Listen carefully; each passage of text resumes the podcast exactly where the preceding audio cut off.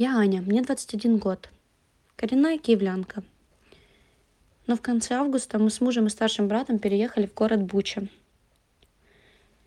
На данный момент я мама в декрете, но до декрета и в мирное время я работала администратором заведения, а также параллельно училась и сейчас продолжаю учиться на четвертом курсе в университете.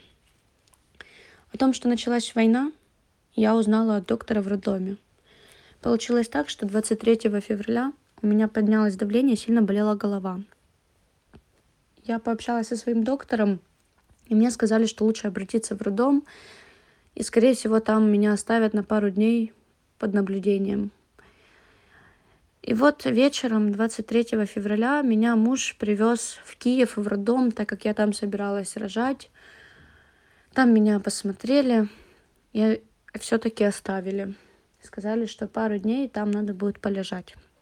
И вот в ночь с 23 на 24 февраля в 5.30 утра зашла доктор к нам в палату, со словами «Девочки, просыпаемся, собираемся, нас бомбят. Скорее всего, будем спускаться в подвал».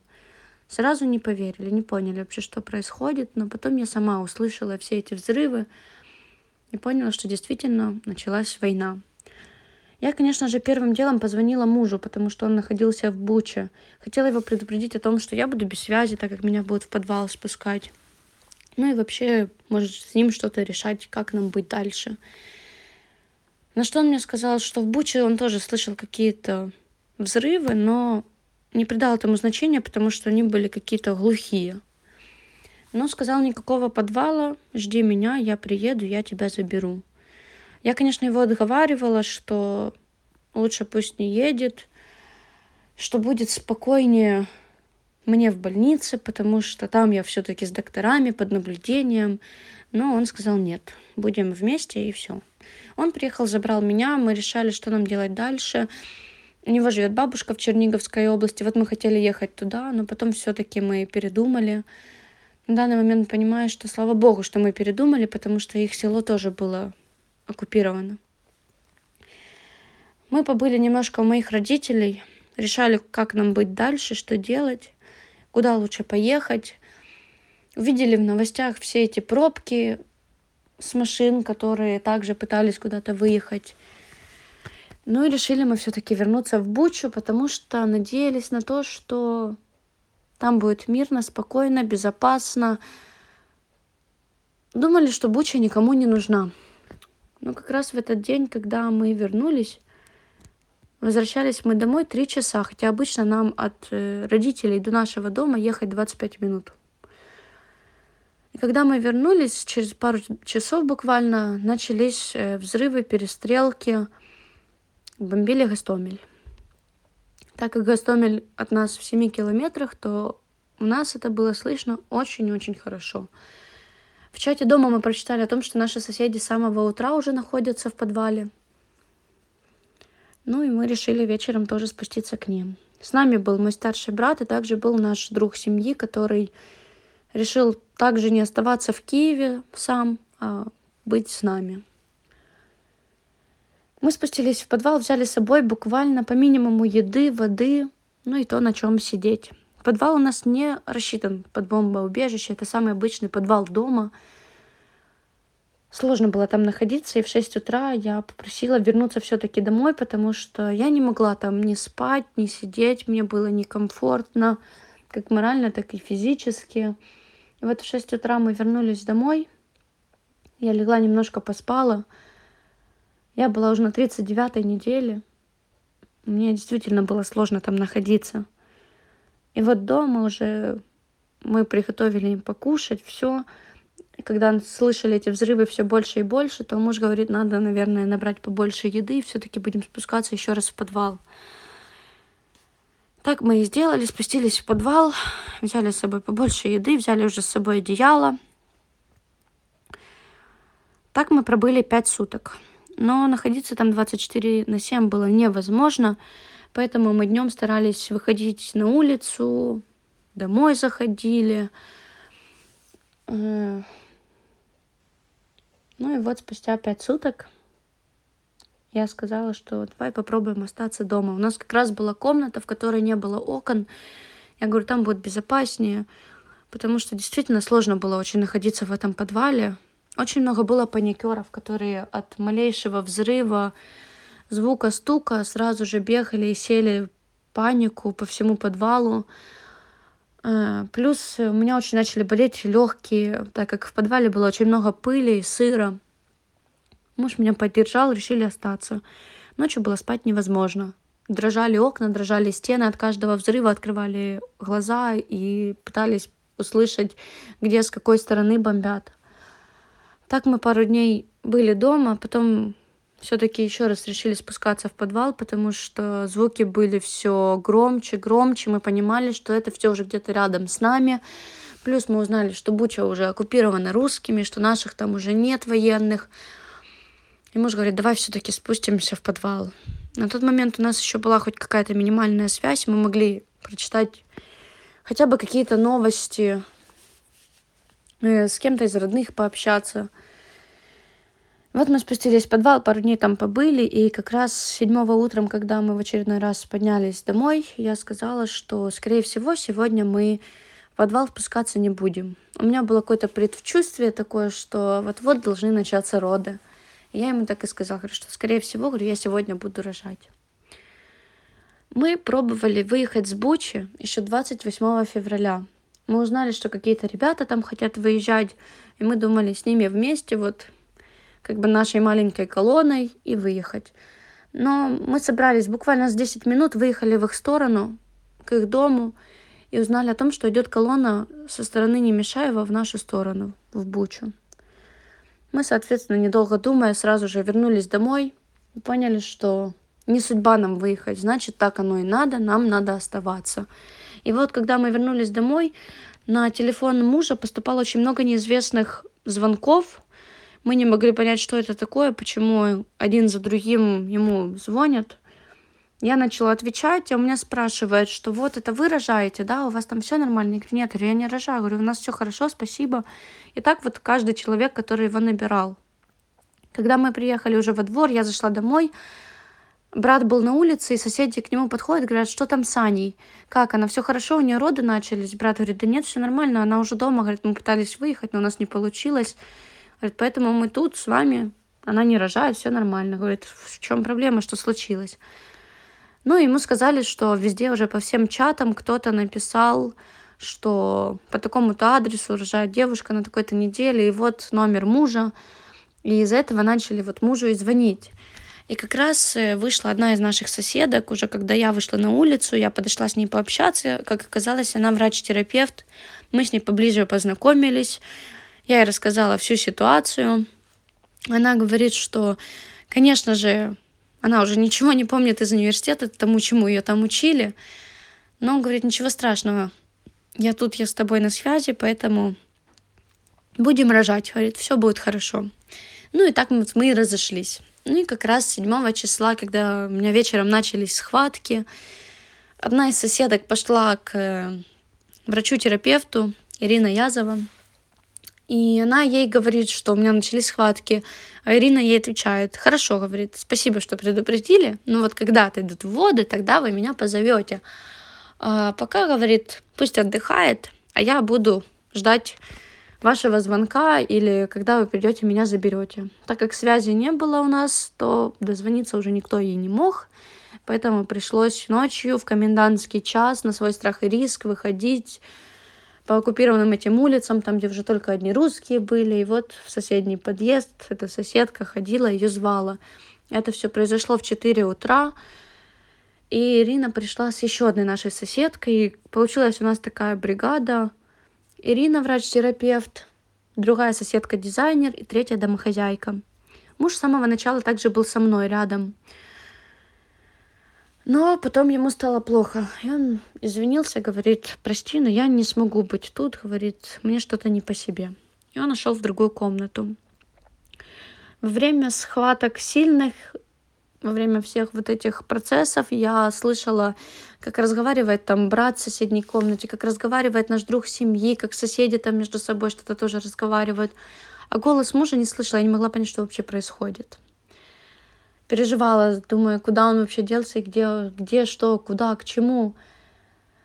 И вот когда начались потуги, э, у меня начались какие-то выделения цукровицы. Соседки начали очень переживать, пытались дозвониться каким-то докторам, э, словить там хоть какую-то связь. И все-таки они дозвонились одному из местных докторов, и тот сказал, что попробует приехать помочь. Но потом связи с ним не было. Мы не знали, где он и что он. Вечером уже после родов на следующий день пришла от него смс о том, что он пытался к нам пробраться, но его остановили русские, разбили ему телефон и вернули его обратно. Они его не пропустили. Пытался договориться с э, скорой помощью, но те также отказались ехать в нашу сторону, потому что Буча была оккупирована, они все боялись, что, не дай бог, э, кто-то да не выживет. Ну и пришлось нам справляться самим. Когда начала рождаться малышка, она была вся синяя. Соседки начали это между собой обсуждать, не знали, что делать. Она говорит, она не дышит, она не кричит, что нам с ней делать. Я лежу просто в панике, не понимаю, что делать мне. Потому что я понимаю, что у нас нет никаких ни средств, ничего для того, чтобы, если что, не дай бог, и ее спасать. И как вообще, что дальше будет. Оно просто в голове все не укладывалось. И вот когда ее положили на меня, я сказала, что там у нас есть э, игрушка силиконовая, которой можно высмоктать эту всю слизь у ребеночка. Взяли эту игрушку, высмоктали эту всю слизь, начали стучать по попе, по ножкам. И буквально вот пару минут, и малышка заплакала, закричала. И тогда вместе с ней уже заплакала и я. Э, мои эмоции не передать словами, насколько я была счастлива, что все прошло именно так. Э, Соседки тоже заплакали, начали кричать, радоваться. Брат буквально сразу же пошел, попытался словить связь и позвонить нашим родителям, чтобы сказать им о том, что они стали бабушкой, дедушкой. Вот, потом уже, когда дошел момент до того, как надо было перерезать пуповину, у меня спросили, что будет ли это делать папа. Я говорю, конечно, будет. говорю, он вряд ли откажется, он, наверное, согласится. Я говорю, зовите его. Ну вот брат позвал мужа, муж пришел заплаканный. Первый раз я увидела плачущего мужа. Я у него сразу же спросила, говорю, где ты был, почему я тебя не слышала. Он мне сказал, что он сидел в комнате в нашей, молился и плакал. Ну и вот ему говорят, что надо перерезать пуповину. Он, конечно же, сразу же согласился, перерезал пуповину. Потом от меня не отходил ни на минуту, сидел рядом с нами. Мне сказали лежать два часа и не вставать. И вот он все это время был со мной. Помогал мне, там, брал периодически малышку, держал, потому что мне сложно было лежать на одном месте и с ней еще на руках. Вот. Но мы очень хотели узнать, какой же у нас будет, э, какой же у нас рост и вес у нашей доченьки. Назвали мы ее Алиса. У нас были детские весы, подготовленные заранее, но мы забыли проверить, как обстоят дела там с батареей. И когда начали их проверять, то оказалось, что батарейка была разряжена. Другой у нас такой же не было, поэтому пришлось выкручиваться как могли. Для того, чтобы измерить ее рост, у нас не было сантиметра, и мы брали рулетку. Э, ну и вот, чтобы узнать ее вес, сначала встал на весы наш папа, а потом он встал уже на ручках с нашей малышкой, и в разнице мы поняли, сколько она весит. Э, вес у нас был 3600, а измеряли мы ее э, рулеткой, и вот рост у нас был 49 сантиметров. Э, так как обсмотреть меня и доченьку не было возможности, потому что не было докторов, вот врач-терапевт, она так посмотрела просто, сказала, что вроде как у меня все нормально, и малышка вроде тоже все с ней хорошо, ничего она там подозрительного не видит. Ну вот как-то так на словах все обошлось. Эм, в эту ночь у нас как раз пропал же газ, и мы не могли уже не приготовить кушать, ничего. Поэтому как раз 8 марта днем все соседи вышли, поставили мангалы и начали готовить, кушать на мангалах. Вот так вот мы выкручивались, все переживали, как бы накормить меня. В первую очередь думали за меня и за ребенка, уже весь двор там гудел об этом. Как-то все так зарупировались. Вот я не знаю, я очень благодарна, что у нас такие соседи дружные. И пытались и продуктами, кто чем мог помочь, там все выносили, у кого что было. И так вот мы выкручивались. Ну и 9 марта мы увидели, что наши соседи собираются, пакуют вещи в машину. Я отправила мужа, говорю, иди узнавай, что, может, у них какая-то информация есть. Они нам сказали, что, да, зеленый коридор дали на 9-10 марта, можно попробовать выехать. Ну и после того, как мы посидели, сами уже порассуждали и понимали, что смысла оставаться дома у нас нет никакого, потому что нет ни электричества, ни воды, ни газа, ничего.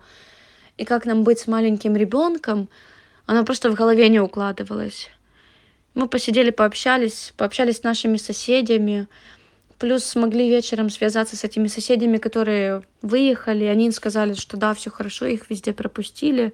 Были моменты там, где их задержали на блокпосту, еще там что-то. Но, слава богу, все обошлось, и они в более безопасном месте мы поняли, что, наверное, утром будем тоже собираться и выезжать. Ну и вот 10 утром за час мы собрались, спаковали машины, одели на машины белые тряпки, на бумагах понаписывали дети, приклеили тоже на стекла. Собралась у нас колонна с нашего двора машины, с соседних жилых комплексов. 21 машина была. Мы были третьей машиной в этой колонне. Я не знаю. Нам действительно повезло чудом то, что у нас получилось выехать, потому что когда мы ехали, мы проезжали все эти русские блокпосты, были моменты, когда стояли два танка на дороге, направленные дулом в нашу сторону, перекрыли дорогу. На каждом из танков где-то по человек 10 русских с автоматами. И когда мы начали к ним подъезжать, они эти автоматы подняли вверх на нашу сторону. Мы очень испугались, и в один момент они опускают эти автоматы, танки разъезжаются в разные стороны, и один нам военный начал махать рукой, что проезжайте. Слава богу, обошлось все. Мы проезжали всю эту жуть, все эти разбитые танки, эти разбитые колонны, наших мирных жителей, которые просто трупами лежали на обочинах, эти все разрушенные дома. Бучу просто было не узнать. То, какой она была, это уже была не Буча. Это было все очень жутко, страшно. Мы ехали, переживали, как бы нам нормально куда-то добраться, потому что на дороге были мины, мы тоже старались это все объезжать, смотрели, контролировали. И вот когда мы уже выехали на первый блокпост, там где уже были наши украинцы, мы расплакались от счастья. Они нас поздравили, что у нас получилось выехать. Мы сразу же начали обзванивать всех наших родственников, потому что все это время мы были без связи. Мы всех обзвонили, что мы выехали, что, слава богу, все хорошо, все обошлось. Вот, но мы очень переживали, как же там с людьми, которые еще остались в Буче, что с ними, как вообще будет с домом. Выехали мы в Житомирскую область, в Бердичев. Были там две недели, потом две недели были в Ровенской области. Дальше мы уже поехали в Киев, когда узнали, что можно будет как-то пробраться в Бучу. И потом уже мы увидели видео Дмитрия Комарова с Бучи и поняли, что это он снимает возле нашего дома. И когда мы это все увидели, еще больше нам захотелось вернуться домой, посмотреть это все вживую. Слава богу, дом наш остался цел. Но они немножко там помародерили у нас, разрушили то, что было. Разбили машину моего брата, так как мы выезжали только на одной, на нашей машине, потому что у брата был почти пустой бак, и далеко бы мы на ней не уехали. Поэтому она оставалась там, они эту машину разбили, изуродовали. То, что мы увидели потом уже вживую, когда мы все-таки смогли пробраться в Бучу, это не описать словами.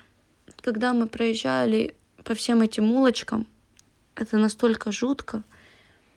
На данный момент мы рады, что мы живы, что у нас будет куда вернуться, что дом цел, квартира есть, то, что они там у нас наворовали, то я говорю уже, то такое, пожалуйста, пусть забирают. Вот, но сейчас мы ждем мира. Очень хочется, чтобы наша доченька росла в мирное время, чтобы она не знала, что такое война. Слава богу, нас осмотрели доктора и сказали нам, что с нами все хорошо, и со мной, с малышкой. Она растет, вес набирает, кушает хорошо, спит хорошо. Желаю всем нам мира, побыстрее увидеться со всеми нашими родными. Ну и надеюсь, что все это скоро закончится.